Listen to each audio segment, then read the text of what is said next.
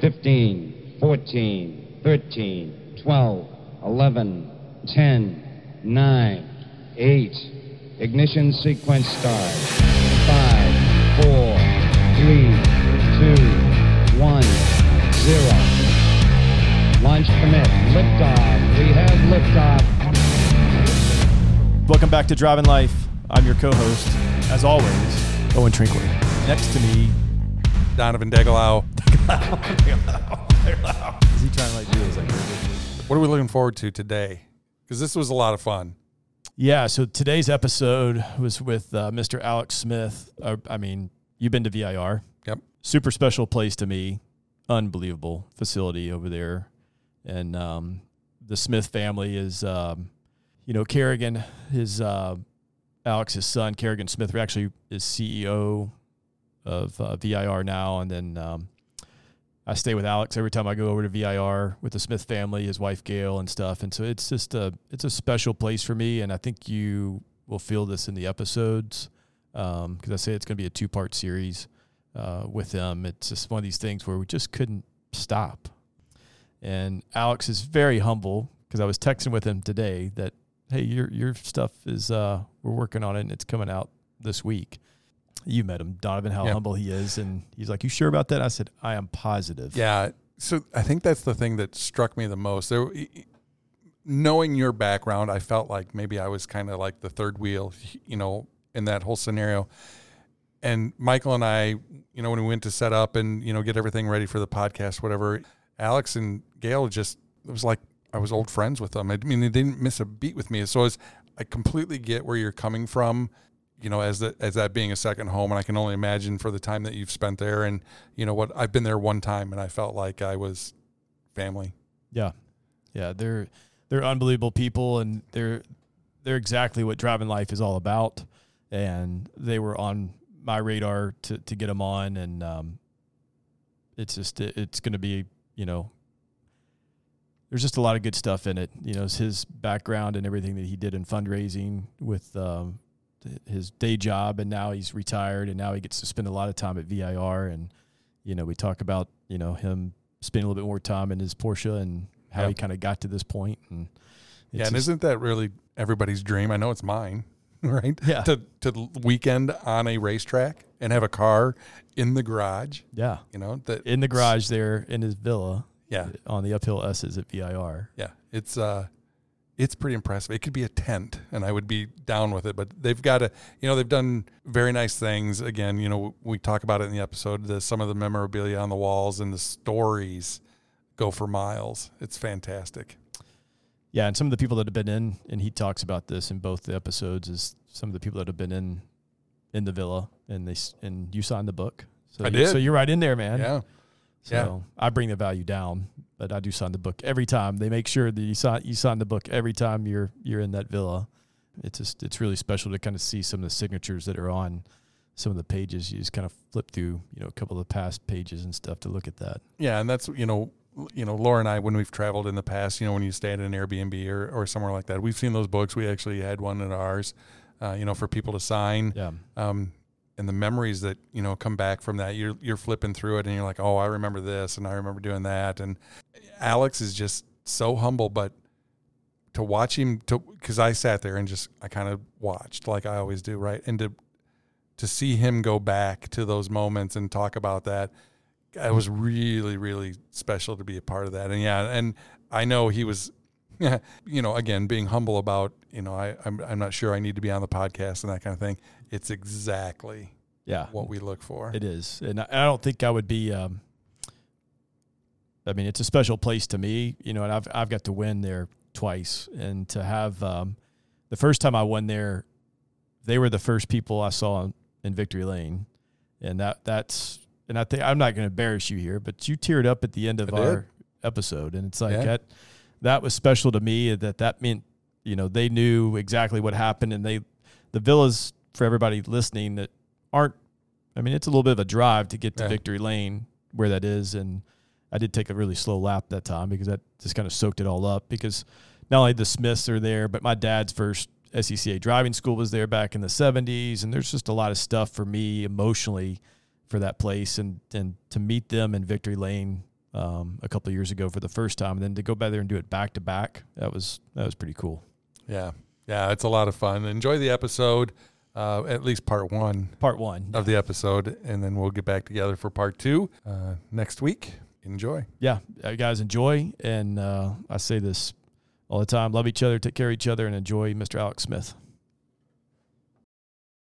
This week, our guest, I would say they're my um, home away from home parents at VIR, or the first family of VIR. We've got Alex Smith. Gail's not with us, but she's she's next door. I think uh, reading a book. But I mean, a family that takes care of me, and not only myself, but and he can tell it. You know, everybody that comes through here and stays, but a lot of drivers come stay with you. I know Alex. And um, how you doing today, man? Doing great. Thank you. Thanks for being on because you're exactly. I mean, we were talking. You're like, I don't need to be on this. It's like actually the people we want actually don't have to have any race experience at all, but you've got so much history and love for the sport and just the passion for driving. You're the perfect candidate that we actually want on the podcast, and so I'm so happy that uh, that you're here today. I'm happy to be here and uh, fire away, guys. Well, go ahead, Donovan. No, I was just going to say we had talked a little bit briefly earlier, and the the whole premise of the podcast is to take it to the people, right, and and feel the the passion and the love for automobiles. And I think this where we're at right now kind of epitomizes that. Um, we're literally surrounded by um, some fantastic Porsche memorabilia. Looking at the climbing S's at VIR, this is this is what we're after uh, and what we're looking for, and the people that we want to, you know, showcase on the on the podcast. Yes, it's about the cars, but it's about the relationships and the people. And I mean, clearly, uh, over the years, you've built some great relationships and have some some great stories, I'm sure, and that's why we're just ex- super excited to have you on the show uh, today. Thank you very much. My wife and I are relationship builders. We really enjoy people and we maintain our relationships with people. Uh, I know my wife is Gail is very authentic when she likes to help people, be with people. Um, the memorabilia and the history is really uh, uh, a long road of accumulation, and um, it's easy to go out there, especially today with the internet, and buy a bunch of stuff. Uh, I I don't think I've really bought much of anything. It's either been given to me or people have uh, uh, been generous and uh, uh, traded something or something like that. Um, back to Owen's comment about the drivers coming through. That that's really Gail gets credit for that. Uh, she cooks a breakfast or cooks a dinner or something, and it's not very glamorous. She often does laundry for a driver that's been on the road too long, and uh, she's got some pretty famous underwear out there that she's uh, uh, sure, right. more or less uh, taken care of. So, uh, um, but I can dr- pretty much uh, summarize my automotive experience in one short sentence. Um, uh, I never learned how to play golf. I don't know. I don't know how to play golf. And I was an athlete in high school and college. I played college football, and I really, uh, you know, I have a competitive nature. Uh, but I, you know, round balls and things like that, that most men end up doing, uh, didn't seem to stick with me. And I always liked cars. Uh, I'm, I'm not a collector or anything, and I, I don't know how to work on cars, but uh, I certainly enjoy driving uh, cars.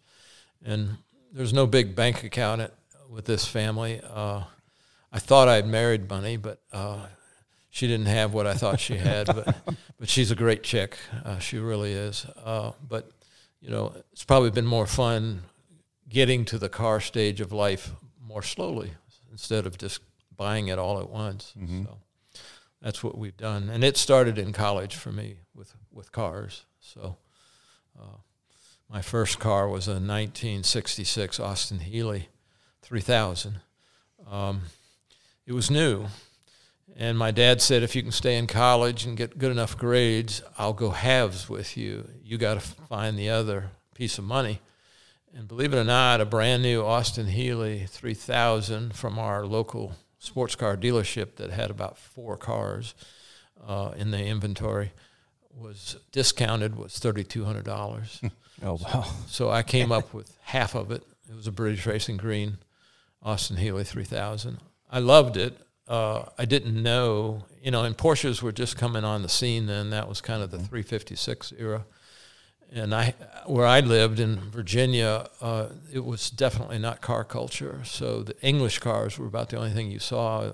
I didn't see a, a Porsche until I went westward uh, in my college years for, you know, a, a trip or something. And I thought the English car was the living end, but it, you know, it, it had issues. It, you know, fell apart. Wheels came off. Yeah, they were a little finicky. Yeah. Yeah, I mean, it was a. I mean, I don't think there's ever been a prettier body style than an Austin Healey 3000, uh, and it was. Um, it wasn't fast. I think zero to sixty was probably ten or twelve seconds or something like that. But it had a nice overdrive, so it was a good touring car. Um, I was kind of proud of it until I needed to fix it, and I took it to an old BMC, I guess it is, dealership, uh, British Motor Cars uh, dealership that fixed MGs and Healey's and all that. And I, the, the old guy, I remember his name. I don't know why, Ollie Schultz. And he said, uh, I said, "Gosh, in this cool car, and what do you think about it?" Uh, and he looked at me and he, he says, "The engine's just a goddamn truck engine." In Is he br- German? yeah.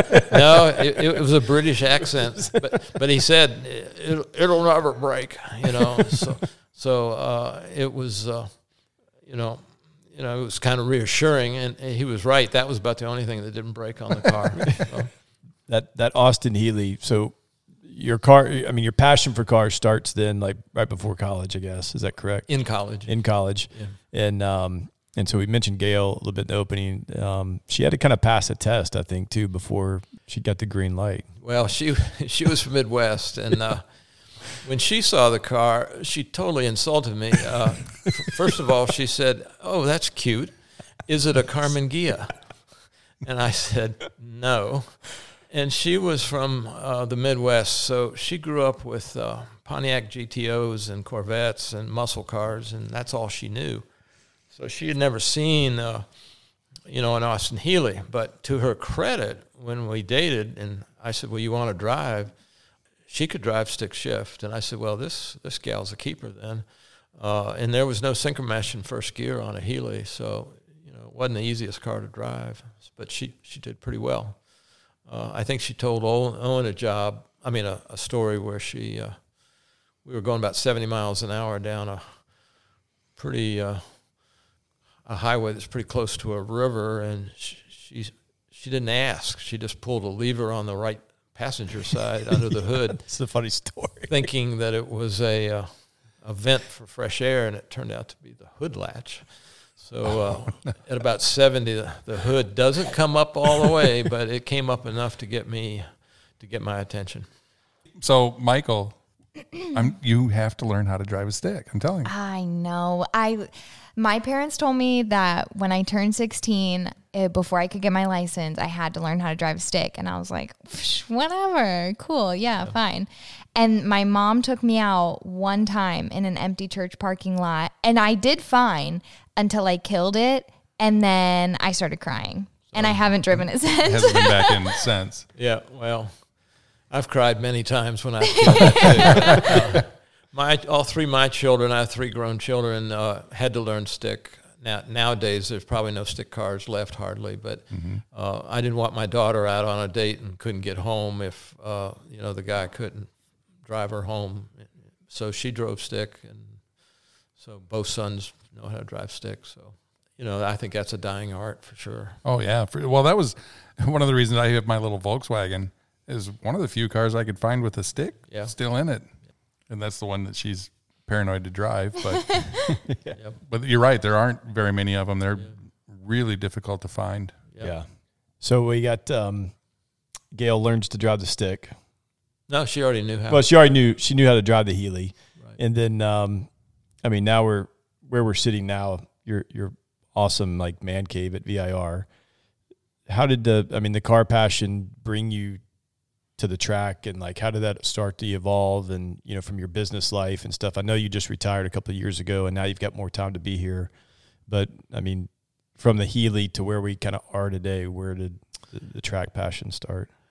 Uh, it actually started with the Healey Um, I snuck away from college one afternoon. Uh, I heard about a, a track in Missouri. This is where the college was. Uh, college was in, in Illinois, so you go across the river.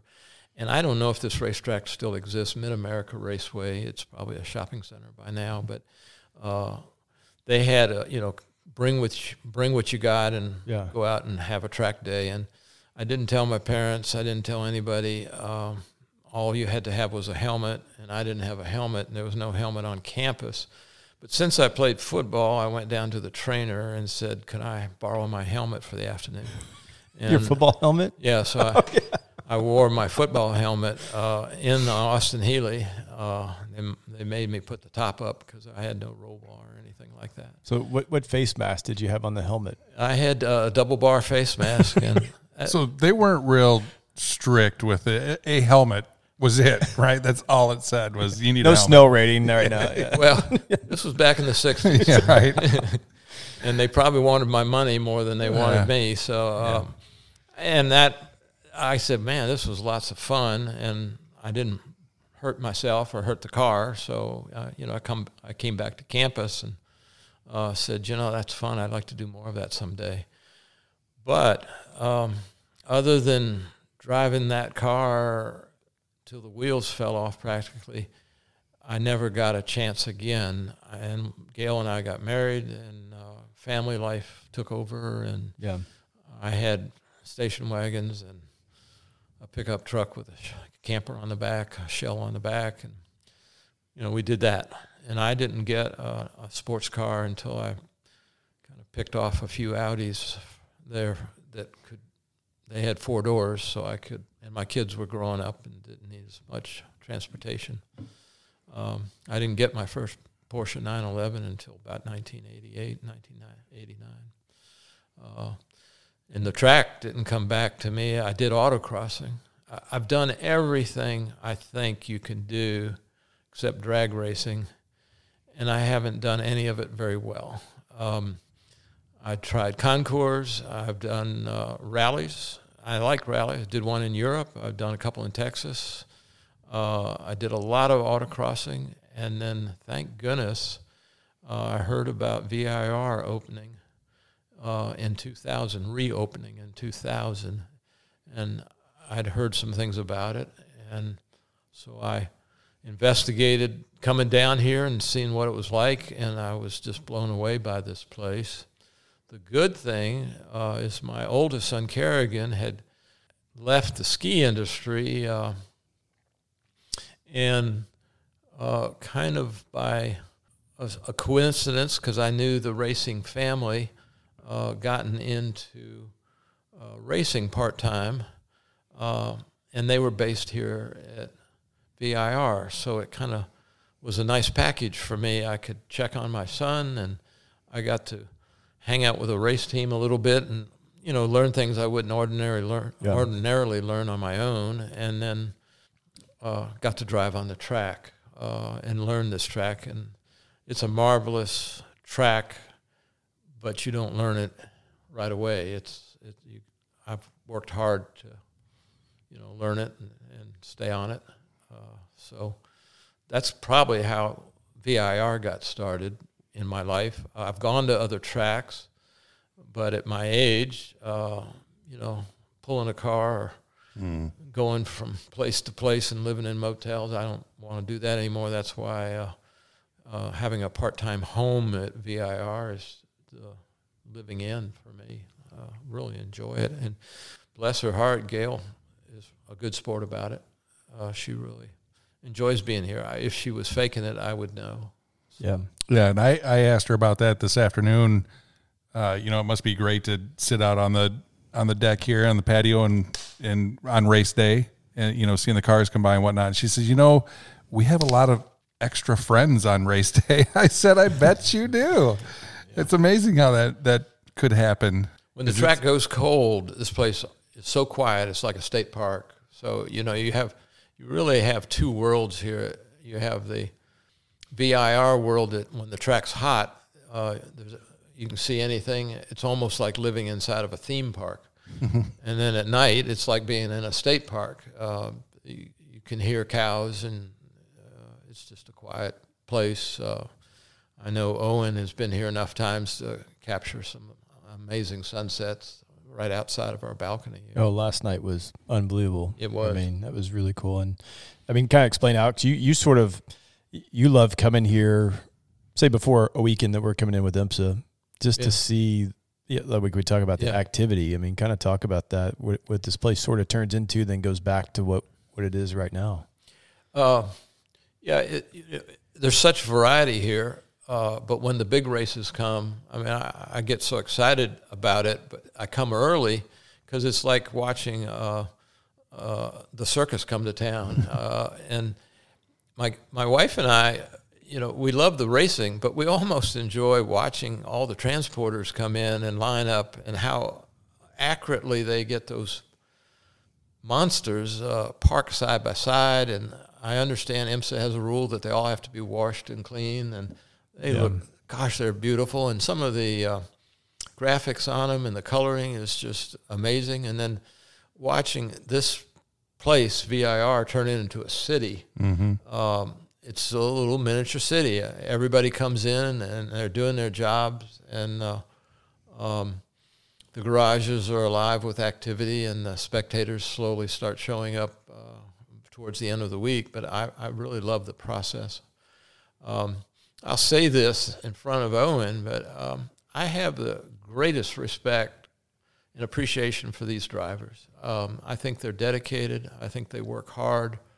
Uh, I think they have challenges that most people don't always see. Um, when I'm on the racetrack and, and I'm not a racer, I'm out there having a good time. Three things have to happen for me. Uh, I'm in a. I, the three things are one, me, two, the car, and three, the track. And most of the time, the track doesn't change that much, and most of the time, the car doesn't change that much. So it's on me to create harmony out there, and so that's what I I'm trying to put it all together. Well, these uh, professionals, they they got to do the same thing, but they've got many many more obstacles to face. Uh, they've got weather. Uh, they do have a changing track sometimes. Uh, their cars uh, are the ultimate in perfection, but when I see these cars look so graceful going down the racetrack, and they look like elephants when they leave the, gra- the track. It's amazing how unwieldy they become when they've left their, you know, ribbon of pavement. So uh, the control, what these drivers have to create, uh, is amazing. And they, my wife uh, wouldn't adopt these guys if and gals uh, if they weren't such nice people. They're all gentle people. They're all nice people, well spoken, mannerly, polite, everything. Uh, we really impressed. Uh, but we are. I mean, I'm blown away by how hard their work is and travel and what they do to um, be away from their families. And uh, I just I, I just admire them. And of course, I go back to the '60s, and there's some heroes back in the '60s where these guys, you know, were were driving cars that were very unsafe, Right. and uh, it's remarkable that uh, a lot of them did survive. Not a lot of them, maybe 50% of them survived.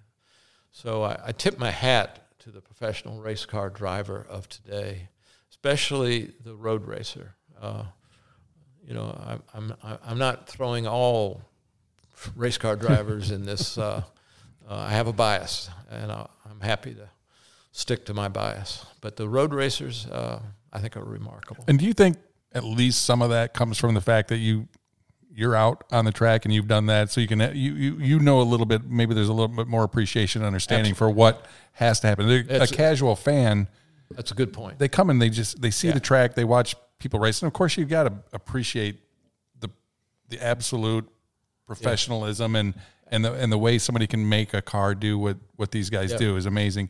But when you've been out on the track, like you said, it's you, the car, and the track, Yeah. and so I think you have a a much broader appreciation for what that must be like in a competition I think with the with absolutely. amongst the best of the best. I mean, these you know, it's not you know, for me as a an enthusiast and as a fan, I think that's one of the things that you know I've always had that appreciation, but I don't know that I really understand it because I I don't track. You know, I, I don't do track days, and so I can hear it. And Owen and I talk about it a lot. I you know we were talking earlier about you know Owen's appreciation for VIR and the, and what he loves about this track is it's kind of an old school rhythm Right. track, um, and you don't see that as much anymore. And you know, so it's just the the appreciation for a road race, the track, the driver, the competition. I think is uh, I'm with you 100 percent on that. It's you've got to have respect for that. Yeah, there's as I said, you you know you're trying to create harmony out there, and I- I left out something because I don't have to deal with it because I don't race in races, but. You get it all together, and then there's somebody breathing up your tailpipe that uh, distracts you. That wants to win. Yeah, that- as bad as you Yeah. do. it wants to go by you. So uh, I, uh, going back to 1990 or something, when I was just getting a good 911 and thinking I needed some education, and I have gone to all the race schools, Skip Barber and all that Porsche stuff. I've I've taken this very seriously. I didn't want ever to be a poser. I think that's probably the most uh, embarrassing thing. But um, would you believe my very first instructors from the Porsche, and I think it was, might have been in the first year that Porsche uh, Motorsports or Porsche Cars of North America, I don't know who was hosting it, but my two instructors were Derek Bell and Vic Elford.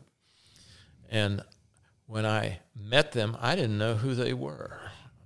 I had never gotten into this. And they've So- been at, at that time. That, that was for our listeners. Just go Google those names. Yeah, and you'll Derek- figure Derek Bell. Derek Bell's, yeah, I mean Le Mans and Vic and yeah. Quick Vic.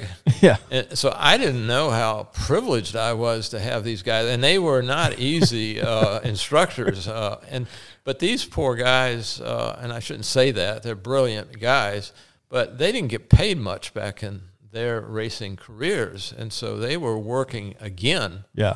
to make ends meet. And uh, and uh, I I really uh, was amazed. Uh, I went home and I had to get out some books. This was before the internet and read up on these guys. And I said, I can't believe they were my coaches and teachers. And I've kept up with them over the years, and that's where some of this memorabilia uh, has come. Uh, and they're great guys. They're great guys. Really enjoyed them. And uh, I got in the car with Derek Bell in my car, and it was supposed to be a slalom, and he was driving, and he was telling me how to do it, not looking at the cones and driving with one hand, and tell and telling me what to do. And I've never seen car control like that. These guys are for real. Uh, Derek Bell Right. instructing with one hand and you know And and probably not not yelling, but talking. Um, Vic would yell. you would yell. I I've heard stories about Vic. Yes, would yell. uh, Vic was uh, teaching uh, braking to a bunch of us, and you would drive through a chute of cones, and at the end of the chute was uh, a cone, and he would at the last minute tell you to brake, and I put on the brakes uh, one time too softly, and you know the cone was still ten yards. to he wanted you to stop on the cone, and then another time I locked up the car, and he yelled at me. He said, "Too much thigh. you break with your foot." so from then on, I knew that you don't break with your thigh. Uh, and then with Derek Bell, when he told me to get in the car, and he got out of the car, smart man, and told me to do the slalom. The slalom was uh, was uh, you know a long slalom. At the end of the slalom, there was a cone that you'd have to drop down into first gear and go around a real tight turn and uh, uh, come back. And I um, got through the slalom pretty well. And when I went to go to first gear, I put it in reverse. Oh, and I didn't hurt the car, but I said, oh, I hope nobody sees that. Or hears that. yeah. yeah. And by the time I got back, Bill was doubled over laughing. And I said, How did you know? And he said, White lights, white lights. Turn the lights on the back. The reverse lights comes on. That's a telltale sign. yeah, that- yes. So he caught me.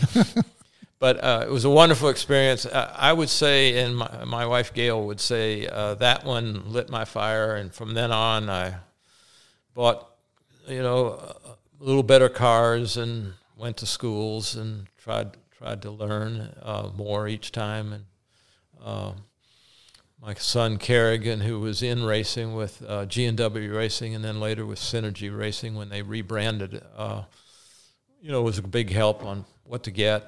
And uh, Yeah, I mean, it, just to back up real quick, I mean, I, I guess I got to ask is, I mean, I've known you guys for so long, and we, I guess we kind of just skipped right over it. But how did Kerrigan get the bug? Really, I mean, it was my fault. I mean, where did that start? Because all of a sudden, I mean, he is where he is today with VIR, but it was at G&W, which turned into Synergy. But what world did he come out of? I mean, where did he catch on to like that you were doing this and that he wanted to be a part of it?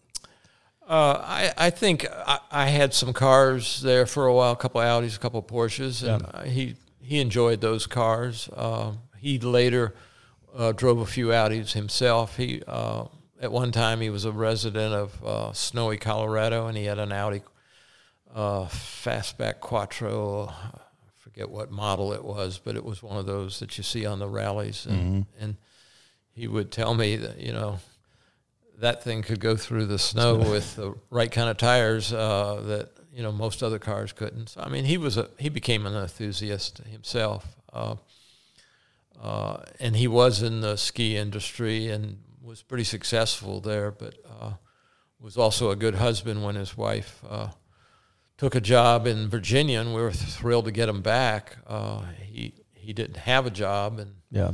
uh, a wonderful friend, Cole Scrogham of uh, G&W, called Kerrigan up, cold call. Cole knew me and probably had met Kerrigan a few times and said, uh, I need a fueler for uh, a race in, at Daytona. Well, this is this not just any Daytona. Right, it was the 24 hours. Yeah. the Rolex 24. But I don't think I don't think Kerrigan really realized that. And Till he know, got there. Yeah, Cole said, uh, I, I don't think I'm going to pay you much, but here's your plane ticket, and I'll feed you, and here's your uniform, and that was all Kerrigan needed. Oh, that's all anybody would need. Well, Yeah. that's all I need. Yeah. I mean, yeah. How big were his eyes when you? Because I think you were down there with him, correct? Yeah, I was, and uh, you know, Vic Elford and Derek Bell lit my fire back then, and then I think that lit Kerrigan's fire. Um, actually, it happened a step before that. We went to the first Rennsport at Lime Rock. Okay. Yeah. That was 2001, uh, if I'm correct. And Kerrigan was uh, head of a ski company in Sunapee, New Hampshire at that time. And he uh, came down with his wife, and we came up from Virginia. and We met at Lime Rock for that weekend, and that was we were thrilled to do this. You know, it was a, a, a festival of cars and racing and all that. And uh, Matt Drendel, uh, who's no longer with us, uh, was a wonderful car collector. And, Yeah. They used to own Road Atlanta. His dad didn't. Is that right? Yeah. and um, Co- the Scrogham family uh, maintained a lot of his cars, Yeah, although he maintained his. But th- there was a good relationship, and then Matt Drendel wor- uh, drove with uh, uh, G&W and Synergy. I think he crossed over, and actually Darren Law, who was here this weekend, was his racing buddy or partner. But Matt had just bought uh, the number six 917 930 Sunoco 917 Oh, wow. race Yeah. car, and uh, Kerrigan and I helped. We just stood around hoping to be convenient for somebody, and uh, uh, and we knew the Scroghams, and uh, uh, Cole came over to uh, Kerrigan and said, "Well, we need somebody to stand guard. Don't want people to put their belt buckles on the car or get in the car." And Kerrigan says, "I'm here," and so I think for about 12 hours straight, Kerrigan stood there and guarded that car, and that, that probably lit his fire as much as anything. And then I think that the the 24 hour call came s- soon after, but I think I've got it right, and Kerrigan would certainly know. But that's Yeah. that's how it happened, and so uh, poor Gail, both of us were lit up by then. She's like, oh man, yeah, what did you create? yeah. yeah, but then, well, then he took it and ran with it, and Yeah, he he's got. Uh, we didn't know uh, at the time when he was a kid uh, when he took all his toys apart uh, that that was a good sign. We thought it was a bad sign, Uh, but it really became a good sign. He he had that kind of brain where he can look at something and see how it's put together, take it apart, put it back together, or make it better. Um, uh, and he's he's very precise. Uh, he's very uh, he's he's black and white. He's rule oriented. Uh, he he follows the rules. He made a statement to me. Uh, you know, you can't help feeling good about your son, but he's he said, you know, for so many years, I tried to make the race car safe for my race car drivers. Now that I'm in charge of a racetrack, I want to make the racetrack safe for those same race car drivers.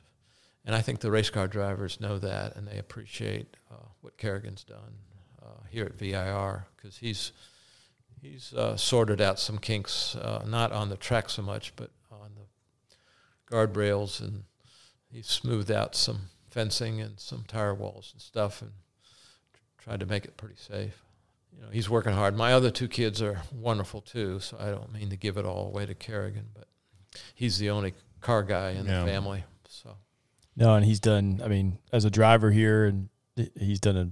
I mean, just a wonderful job. And obviously, it's my. I consider my home track, and and love coming here. And just I've I've talked to him. Um, just it's fun to kind of. I know him so well that I can go up and talk to him about what he's doing, as far as wrapping the tires and doing different things, and um, and all the stuff he's learned about pavement. You know, it's like it, it, Road Atlanta a couple of years ago.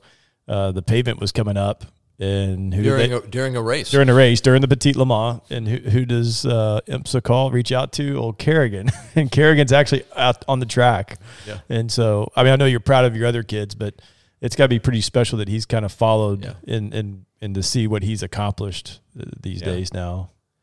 Yeah, and and deep down, uh, uh, he goes home tired every day, but he, he loves it. Uh, you know, this is a passion for him. Yeah. oh yeah, yeah, And uh, and and thank you for talking to him, Owen. Uh, he thrives on feedback uh, from from race car drivers. Yeah. You know, when uh, he and Pat Pat Long are very good friends, and uh, you know, Pat will say, you know, give him some feedback on some things, and Kerrigan says, "Well, you know, let's do it." You know, Yeah. and Tom Kristensen was here, which was amazing to me. Uh, Oh yeah, we were here a couple. He was here a couple years ago. yeah, when we nine, were doing an event I think here. nine-time Le Mans winner. Uh, Ne- never, he's never been here either until No. until that day that we were here. Right, and um, you know this thrilled Kerrigan, and and by the way, Kerrigan's more Audi than Porsche if you really pin him down, but he, he, he loves both brands. But uh, Mr. Audi was on the track, and Mr. Audi comes back and says, "This is an amazing track. I've never been on this track. I love this track." really. Yeah. And, yeah, and he he and Kerrigan says, "Well, there's anything I need to improve on?" And he said, "Yep, you need a little curbing uh, coming out of uh, turn two. And Kerrigan said, "Next time you come, it'll be there." And he You talking about NASCAR? I mean, the left-hander. yeah, uh, yes, Yeah, it's you- there now. yeah, it's there now. And when Kristensen came back, and uh, I think this is amazing. Uh, it certainly tickled uh, Kerrigan. Kristensen was finishing up his book, and it's an amazing, thick, big book of all of his racing experiences. And in one chapter, there's tracks. And he said, Kerrigan, I'm putting your track in there, but I can't put it in there. I'm going to give it an honorable mention because I never raced, Raced on it? on it. Yeah. So my favorite tracks that I raced on will get all the headlines, but it, but at the end of the chapter, I'll have some honorable mention, and VIR is there, and they he did do that. That's pretty cool. Outstanding. Yeah. That's pretty cool. Uh, uh, the other newcomer to him is uh, name is slipping my mind right now. Formula One driver, Porsche brand ambassador. Oh, uh, Webber. yeah, Mark, Mark Webber. Weber, was here Mark we- We- with another day that we did for the Ingrams Yeah. and stuff. So he, yeah, he he said, "Good gracious, I didn't know this was here." You know, he he had a great day, and oh, I'm not going to remember his name, but one of the great test drivers, uh, and he's driving e race cars for Porsche right now. Um, yeah. His name is uh, slipping because he replaced. So we were doing a Primland event uh, for our listeners that uh, Primland does, it, yeah, which is a great resort. yeah, Um, I can't remember it was a Porsche driver. So Tom Long and myself were part of that. You know, we're, we're the we're the B crew for And- those weekends. But but Tom normally comes in, yeah. Kristensen, but he couldn't make it. But it was another Porsche factory driver who'd never been here either, a, Euro- a European well, driver. and hadn't driven that much in the United States. States, yeah. And, and when he was given the address to get here and drove through the countryside, he thought he was going to be on. And he said this. He said, "Oh, I thought I was going to be on some podunk little country track, you know." And Dirt track, Yeah, right. yeah. Virginia. and on the middle of a field and- somewhere. And, he's, I just remember him saying, "This is a proper track." yeah, and he had a ball that day, and uh, I think he'll forever remember VIR. But um, you know, God bless Connie Nyholm for and Harvey and uh, for uh, what they've done. Uh, the, we know the Stouts; they've helped uh, also, and uh, you know, it's just been a, a great uh, experience for me because I don't know how to play golf. Yeah, and we get that a lot. I mean, uh, with some of our, uh, I mean, not listeners, but some people that we've had on here already. Like th- this is what. Like you don't play golf. This when you do weekends, like right now, because what you're driving right now is an old GS car, um, old Synergy. I guess it would have competed in 07, 08, somewhere in there. Is that Con- right? Continental Tire in the Continental Tire. Um, but when you go out on the track, I mean, that's your enjoyment and your stress reliever. Now you're semi-retired, you know, Yeah. for the most part. But that's that's your relief to to kind of get away from everything. Well, I'm 74, and as long as I can get in and out of that roll cage, uh, I'm going to do it. Uh, a lot of men my age, uh, you know, buy that Easy Boy recliner, Mm-hmm. or uh, maybe wait around for a tee time and have lunch at the club. Um, nothing against that, but uh, I want to stay active. Uh, and Kerrigan or somebody's going to tell me when it's time to get off that track, and I probably would be myself. But you know, the reflexes are good and the eyesight's excellent, so I'm going to stick with it as long as I can, as long as I'm safe. Um, and it also, you cannot stop focusing when you're out on that track. You, I was just going to say that. Yeah. the minute you daydream, and people my age daydream and lose focus. And I'll come in if I'm finding myself not paying attention because things happen out there. Even, you know, I think the fastest I go on the back straightaway and the fastest that car will go uh, is about 130 something. So I don't do much more than that, but things happen quickly when, you know, when you're playing a tennis match, you can look up in the stands between serves, but not out here. Yeah, Uh, you don't want to be looking off. no, no, and um, you know another group of people I want to give a shout out to is corner workers. Uh, those people are lifesavers. Uh, they're out there all day in hot, cold, windy, wet weather, and uh, they're watching you and your car. And uh, I've had, uh, not that I've had too many incidents, but you know they'll. T- They've pointed out I had an, an under tray that was dragging on my car. I would never have known that, so I got black flagged, and we got that fixed. And um, you know, if you read their flags, they're giving you a lot of information that's very helpful. Uh, and uh, I do a lot of point buys, so I'm good at that. Uh, when you're when you're not the fastest person on the track, but uh, you know, again, as you said, Owen, I'm out there to enjoy it. it uh, it's not always relaxing because I, I think it's uh, it's it's something you've really got to pay attention. Well, no, you got to pay attention. I guess, it's, but that's your. Uh, I remember talking to you when you retired that you were looking forward to to being on track more at that Right. time. I- it's like okay, now I can really, right. I can come here and kind of get away and be be Right. here at VIR more than than I Yeah. could before. I, I had I not that I would sneak away, but I had to find time to get. I had a job that was could be twenty four seven if I didn't allow it, and uh, frankly, nobody in Richmond really knew that I had this hobby. Uh, it, some people have figured it out now, but most people don't understand it. Uh, I don't go to too many cocktail parties anymore, but uh, you know, no offense, I'm picking on golf, but everybody was talking okay. talking about their golf game at the end of the cocktail party, uh, you know, and oh, I laid up on 17, or I went for it on the, you know, you know, and I got nobody to talk to. I was, I was doing 130 at VIR yeah, and just yesterday. What do you? I was going for it between three and four, and you know, But- getting after it. but I don't need to talk to people about it. Uh, I feel good about it. It makes me feel like uh, I'm doing something not everybody can do. And most people that I know that do come here and say, Whoa, is this in Virginia? I didn't know this existed. I didn't know you guys did this kind of thing. Um, most of these people don't know how to do it, don't want to do it, can't do it Yeah. or get sick doing it. So um, it makes me feel like, well, I can do something somebody else can't do. So now that you're, because you come out here a lot. Gail had said that you guys are here every weekend, every other weekend, very Couple, a couple weekends a month. month. Uh, How usually. many, how many track? How often are you on the track? Can you get out on the track? Um, I'll tell you right now, I get no special privileges from uh, the president of VIR. Um, I have to align myself with uh, a run a running group that day, whether it be the club days here, which uh, I do some of, but not a whole lot. Uh, the Ingram days, uh, David Murray days. Uh, uh, sometimes, uh, occasionally, a bunch of uh, contemporaries will rent the whole track and split it up.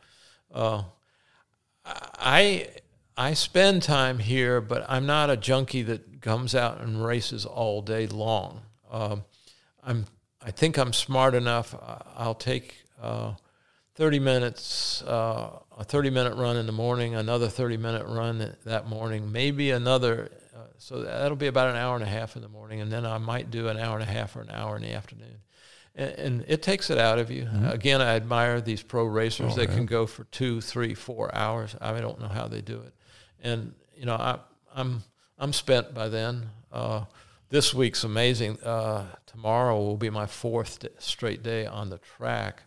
Uh, but uh, you know, it's it's for the fun of it. So I'm not trying to prove anything. I'll go out and I'll come in when when when it feels right to come in. Yeah. One of the things I was going to ask is I know, you know, for me watching, I, I watch a lot of YouTube videos, like when they set the Corvette record out here, you know, the, Yeah. the lap record and the Corvette and that kind of thing. How often does that happen where, where a manufacturer will come out and, and run the track and do those, try to do those kind of things? Because I think VIR has become Yeah. kind of a go-to. Yes, uh, I've gotten in trouble with Kerrigan uh, on some of those events. Um, a couple years ago, Corvette and Cadillac were testing out here, and of all the manufacturers, GM seems to be the most uh, strict about nobody here, Oh, and they pay for it. Kerrigan has a deal, and I think they like this place because of the remoteness. Uh, I'm a villa owner, so I'm entitled to come here whether the track is open or not.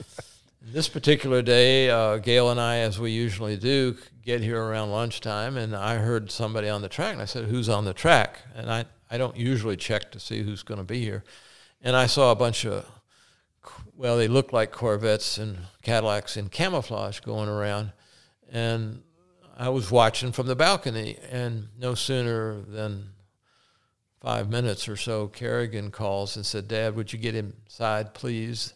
Um, General Motors had ratted me out already, and uh, Kerrigan had to call them and explain that I was a villa owner and I was not Auto Week magazine doing a spy photo. Uh, but you can't get into the paddock. Uh, they'll have a, a guard uh, posted at the bridge there, and General Motors is very private. Ford seems more open about it, and there's interesting things. Uh, I was here once and I saw every exotic car going around the track, and I just assumed it was a magazine doing uh uh, an article and comparing them all, and they were really f- thrashing them uh, around. And I went down to the paddock and I I asked. Uh, uh, hey, you know, what, what's going on? And most of these folks are so wonderful. And they said, oh, we're NSX. The car hadn't been finished yet, but we're just checking out. oh, so they were just comparing it Yeah, against they the said- competition. yeah. Yep. Uh, same way, uh, there was about 10 Camaros here and one Mas- Mustang one day. And, and I said, what, what's going on here? And they said, uh, I hope I don't get in trouble with anybody, but um, I think the latest magazine article showed that uh, the Must- Mustang had a little better uh, uh, performance in the corners or something. So the Camaro was here trying to figure out how to uh, match that, which I'm sure they did. So one big change. Uh, uh, uh, we've been talking history, but I, I have a track car that's set up for the track, and I enjoy it, and it's safe and safer than a street car. And that used to be a big deal if you had a track car, but it's not a big deal anymore because production cars, these big Camaros and these big Mustangs and uh, Porsches, street car, all these street cars have you know five hundred horsepower and Yeah. Oh yeah, and uh, way phew, faster. Yeah, they're faster. Um, maybe um, I, am a little better in the t- corners, uh, but uh, you know, it used to be you know you had to create a car to be successful on the track. Well, now you can just go buy something out of Buy the one. out of the showroom. I mean, talking about that is because I, I mean, there's so many listeners that are probably uh, new to the sport or just you know driving enthusiasts and you know overall that yeah you decided to go kind of a different route with it. Like you bought an X. I don't think that car ever raced, but it's got full roll, roll cage. And you talk about that. Some of the cars that that are bought right off the showroom floor are actually faster in a straight line than the, the car I race. I mean, Right. lap time not, but down the straightaway, especially at VIR, could be doing 175 in a little three point harness. Um, we've always stressed, at least I have, is that you know always go for safety. But I mean, what was the reason for you to buy? You've got a pretty 911 that you drive on the street, but you have a sole dedicated. Basically, it's a race car that you use on the on the track. Yes, uh, I had a GT a nineteen not a nineteen a two thousand seven GT3 that I thought was the cat's pajamas, and it is. It was the best car I ever had, and it was my street car, it was my go to work car, and it was my track car. Yeah, And that car was so scary, fast, so quick, especially going down the back straightaway. Right. Uh, and I, you know, Kerrigan might have said a few things. Kerrigan liked the car. I, I just realized that I wasn't in the safest car. Uh, it was a magnificent car, but if I was going to do this on a regular basis, it probably was smarter to be in a track car, a car that was prepared for racing. Um, Kerrigan and Synergy and Cole Scrogham were at that time building what they call a syn- synergy build car. They were really nice um, Porsche 997s that were uh, either Carrera or Carrera S's. Some of them had X51 packages or X50 packages. And uh, they were making them for customers that wanted to arrive and drive or race in the Continental Tire Series. So they had, they built 15 of them before uh, the 08 recession kind of killed all that. And uh, as Owen stated, I, I got a customer car that never really raced. The customer kind of had some financial issues and called it quits. And uh, since Kerrigan was one of the builders of that car, I felt it was my duty as a father to get one of those cars. But uh, it really helped my wife and Kerrigan feel like I was in a car that had a full cage and a darn good cage if you look at it. Uh, it's a piece of art. Uh, fire suppression yeah. and and uh, the suspension and everything is tight and nice. Uh, and it's been a great car for me. It, it's not the fastest car out there, and I know it, and I don't care.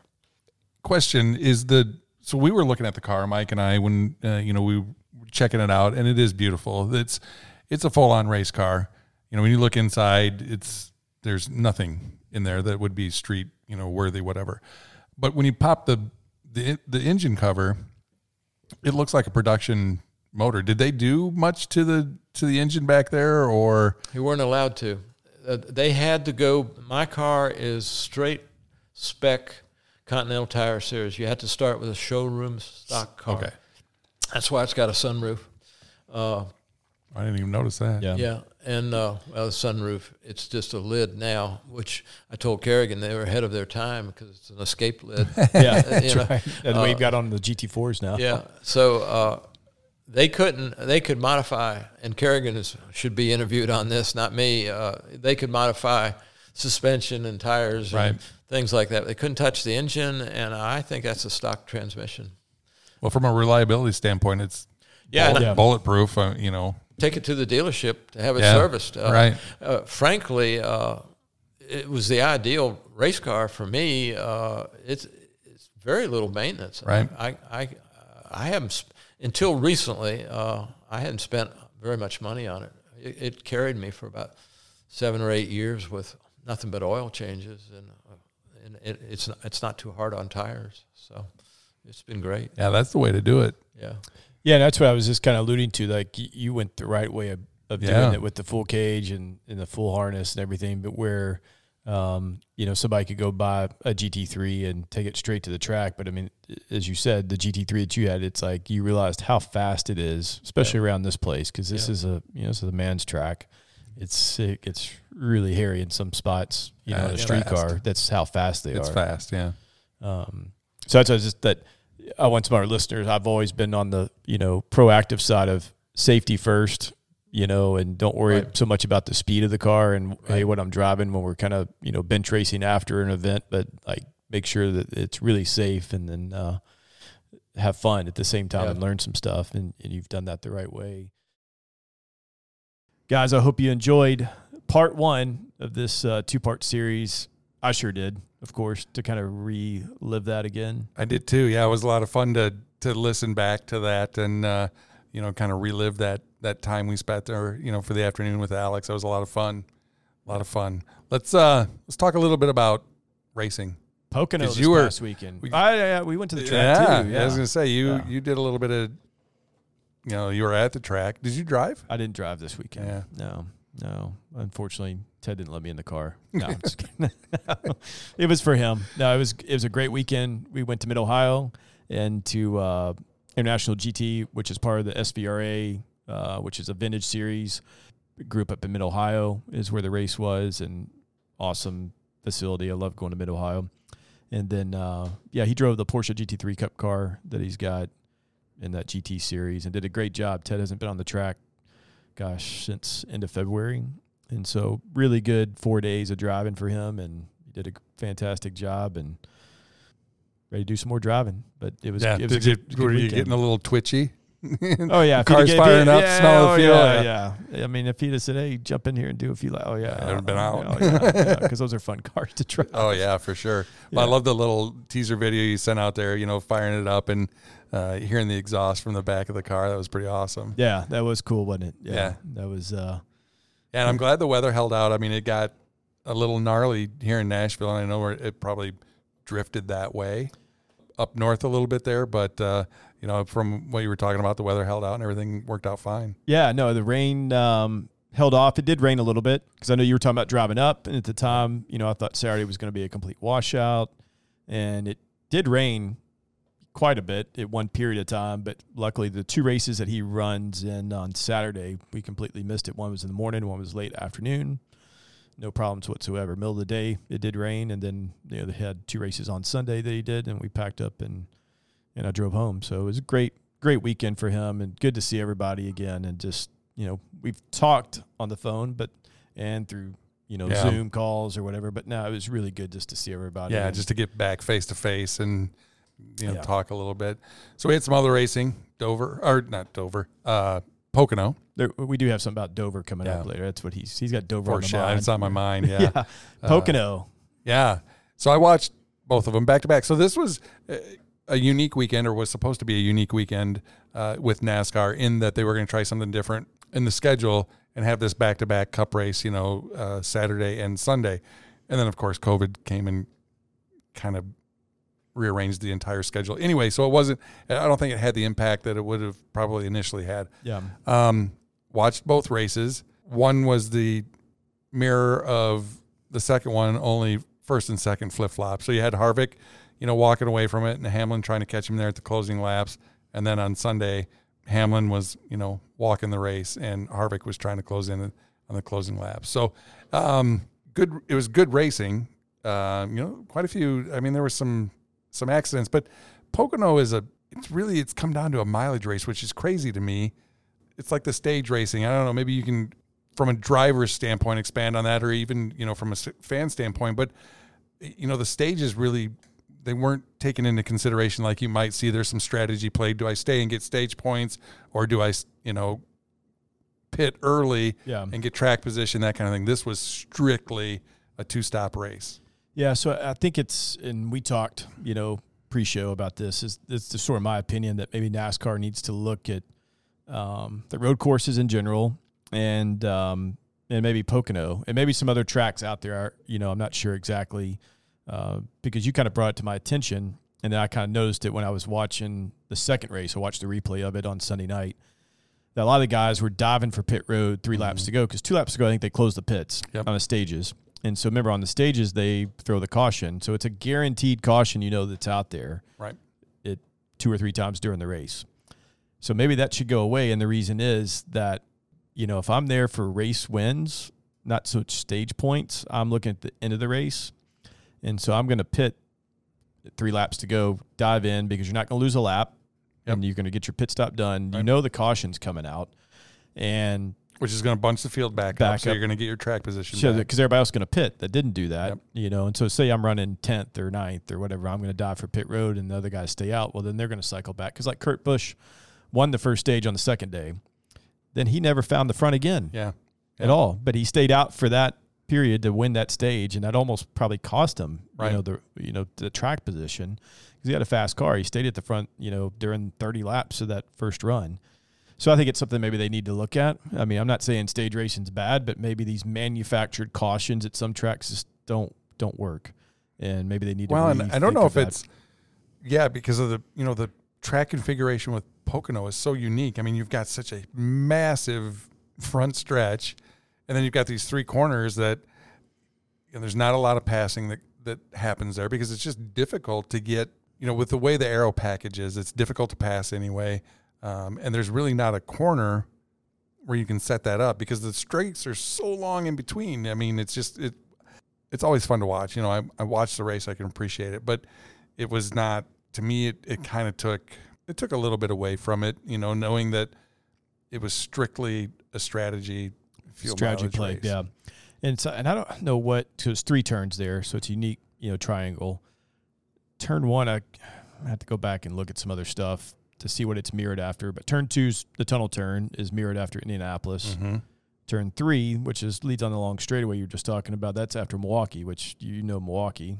You've been on Milwaukee. on You've been on. You've Yeah, been on, been on Milwaukee that track, in, an yeah. RV, and so I don't know what. I mean, it's got unique pl- turns for sure, and um, then they put the traction compound down. You know, the PJ one, I think. You know, they put that down, and I don't know. I mean, I don't see how this would have been a factor because I only got a chance to watch the Sunday afternoon replay.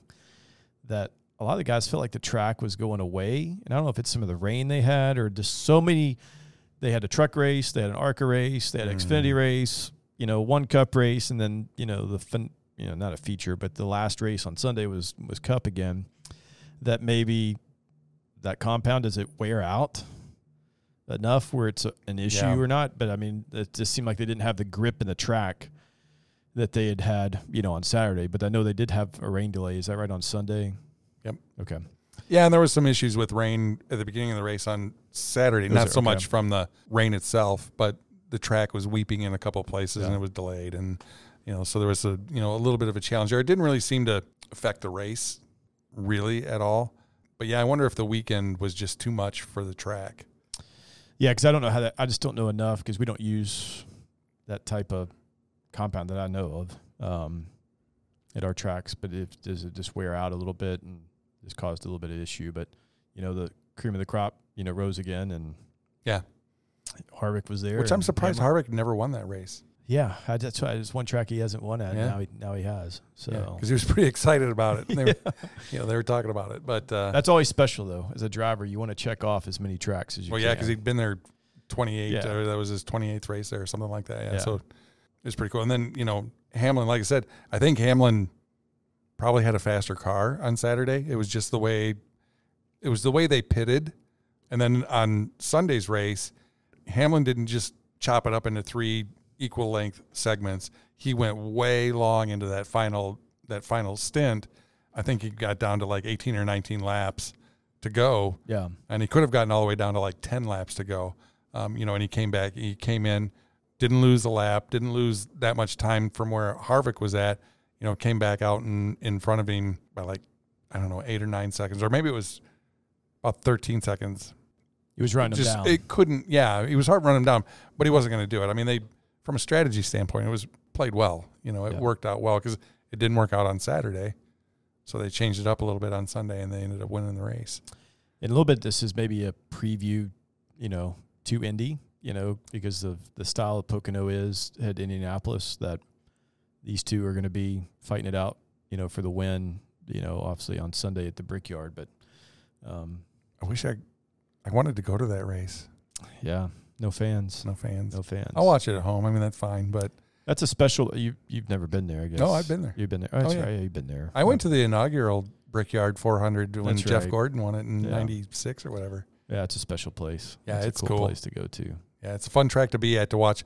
It's kind of tough to watch a race unless you're sitting really high and see the whole Yeah, thing. you can see everything. but it's it's fun. It's a cool. I, it blows me away that you know those corners are, are fairly tight, and I think they're only banked at what 14 degrees or something. I mean, there's almost no banking really Yeah. at Indy, um, That's why it resembles turn two at Pocono. Yeah. you know, it's pretty flat. and the speeds they carry through there, it's it's crazy. It it defies logic really, because you know I mean when you're watching them on a on an oval, you know they're sticking to the track because the track's you know kind of going with them there, but at Indianapolis it's flat. It's just mechanical, right? Yeah, that's all it is. Yeah, I mean, there's some aero, but Well, yeah, but they're they're going to be, you know, those cars want to be out front, so they're going to get the clean air to get the Yeah. nose down force. But it is a lot of mechanical too at the same time. And then um, on Saturday, I didn't know. I mean, you watched both races, I think. Yep. So I watched a little bit of the replay, I guess, because they just had like it was replaying on Sunday night when I got home. Yep. That the Xfinity race. So Chase Briscoe won, which Chase has run in the Michelin Pilot Series. Ford, he's under contract with Ford, and so he he ran. Um, gosh, in eighteen, maybe he ran Daytona, I think. So Ford makes him, you know, come run the road courses because they've become so important. And I don't know if they were doing this in the Cup race, but he was actually shifting in turn one and turn three. yeah, no, I don't think they. So shifting in the Cup race, they got they did away with that one or two years ago. I think they they they mandated the rear end Okay. gear so that so there's no advantage to shifting Okay. anymore. So apparently they're not doing that in at the Xfinity. level. Yeah, because they showed his in car. I mean, he you could tell like where he was doing that, and especially in turn turn three, and you know it made a difference up off the corner. Yeah. and then actually in turn one that he was going back Yeah. to third. You know, Well, and that's what they they talked about that a little bit in the broadcast. I think it was maybe on Sunday's race okay. about you know it pulls so hard coming out of the corner, and if they could grab that gear like they Yeah. used to, you know the engine would be you know up on power, and and they could you know gather a little bit more ahead of steam going down there, but they can't do that anymore. They changed so- the hand. It, it actually helps the nose of the car too. Helps kind of you know just pull it around a little bit better. But I didn't know if they were letting them do that. I knew at one time they mandated they couldn't do it, and I just you know didn't watch the race fully on Sunday to understand if yeah, they were able to do that. Some of the in cars that that Chase actually won, and um, he's he's won I think on the Roval last year at Charlotte too in the Xfinity car. So you know maybe some of his road course stuff is helping him Yeah, out. Yeah, that's kinda cool. Yeah, so he he he racked that win up on on Saturday. So. So you got any plans for uh, for the weekend? Yeah, so I'm actually headed to. I, we just got a phone call. I guess Hugh was just calling me. Hopefully, he's not canceling on me. That I'm headed to uh, Maryland, Virginia area to go hang out with him for the weekend, and um, I'm going to fly to Philly, and then uh, I guess on Thursday, and spend the fourth there, and then fly back on Monday. So that's where Cool. I'm, I'm headed, just to relax in a weekend, and you know, see what kind of trouble we can get ourselves into because that. It's got. I mean, it'll have a motor. We're gonna, you know, boats, four wheelers, you know, Yeah, if it's got a motor, we're gonna run it. yeah, and we've had a lot of fun, and there's a lot of stories we can't tell that, that we've been together. it's like it's gotten ugly. So, and at that those are recently, but uh, it'll it'll be a lot of fun. We'll have a good time, and you know, hopefully the weather holds out. But what about you guys? Do anything? Yeah, well, speaking of you know getting ugly and out of control, I'm headed. I think we're gonna head down just locally here and go to Cars and Coffee. Oh, that's right. Yeah, Saturday morning, You guys yeah, are going so- to go. Yeah, Yeah, so we're gonna head down there and, and check that out. Last time I went was actually it was in the winter, wasn't it? When we went, it was cold. yeah. Um, so I didn't really get a chance to you know really check it out. So you know Fourth of July weekend, we were just like, you know what, this it, it could be pretty cool. So I'll go down there and throw some driving life stickers, Stickers around. around, yeah, yeah. yeah. Kind of hang out, see what's going on down there. And, Yeah, uh, that'll be fun. Yeah, yeah. that'll be good. Yeah, I remember that's what you talked about. That, that I was gonna Yeah. join you down there, but I'm gonna take off for the Northeast, I guess. other than that, I'm kind of looking forward to a three day weekend. So, yeah, catch the race on Sunday, and then uh, we'll get back at it on Monday. Yeah. So um, hope everybody has a great Fourth of July weekend, and you know enjoy your time off a little bit. I guess if you are working, or I don't know. I don't know what people are really doing. I guess I they are working. because I think Friday is officially Friday is an official holiday, holiday. Yeah. and stuff, and be safe, especially with the fireworks. Yeah. And um, you know, follow us on social media at Driving Life, and they can contact us at connect at drivinglife.com. We will see you guys next week for part two with uh, Alex Smith. Hope you enjoyed his first episode, and uh, definitely tune in for for next week's. I will be there. All right, see you guys. See you, bro.